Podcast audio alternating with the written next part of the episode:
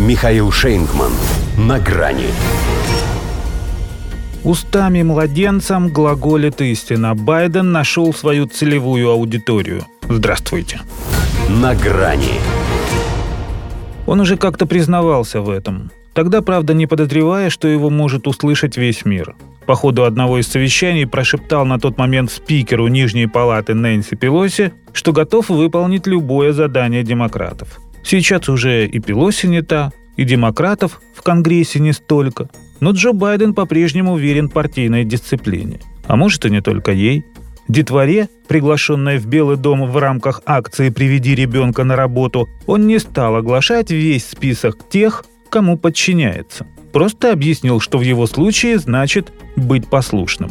Когда я стал президентом, то думал, что буду отдавать приказы, но я получаю больше приказов, чем когда-либо. Сказал он, между прочим, без всякой шпаргалки, как накануне на брифинге с президентом Южной Кореи. Потому что от души, от сердца. На этот раз его устами младенцам глаголала истина. Потому что если бы он не слушал приказы, то падал бы не только на трапе, но и со сцены, ибо зачастую иного выхода просто не видит. Если бы он не слушал приказы, то лежал бы не в белом доме, а в желтом. И если бы, наконец, он не слушал приказы, то не пошел бы на второй срок, потому что с детишками откровенничал бы другой президент Соединенных Штатов.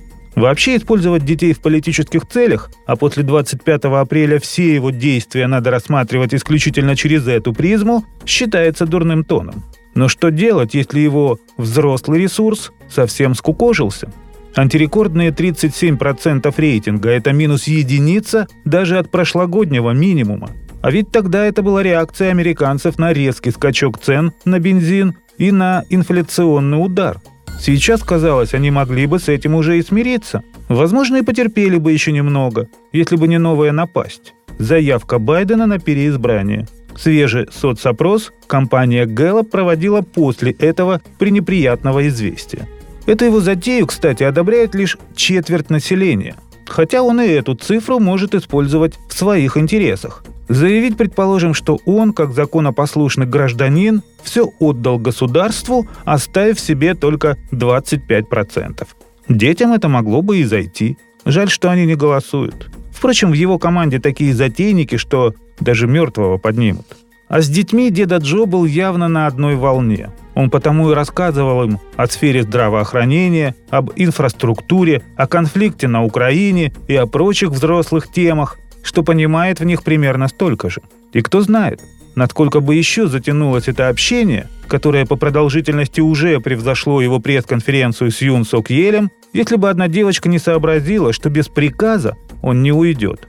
«Я слышала, вам пора в овальный кабинет», — заметила она. «Да», — согласился он, — «потому что если не вернется», — вновь напомнила о себе сыворотка правды, — «его ждут неприятности». И никто ведь детям не скажет, что из-за его возвращения неприятности ждут всю страну. Потому что это были дети сотрудников Белого дома. До свидания. На грани с Михаилом Шейнгманом.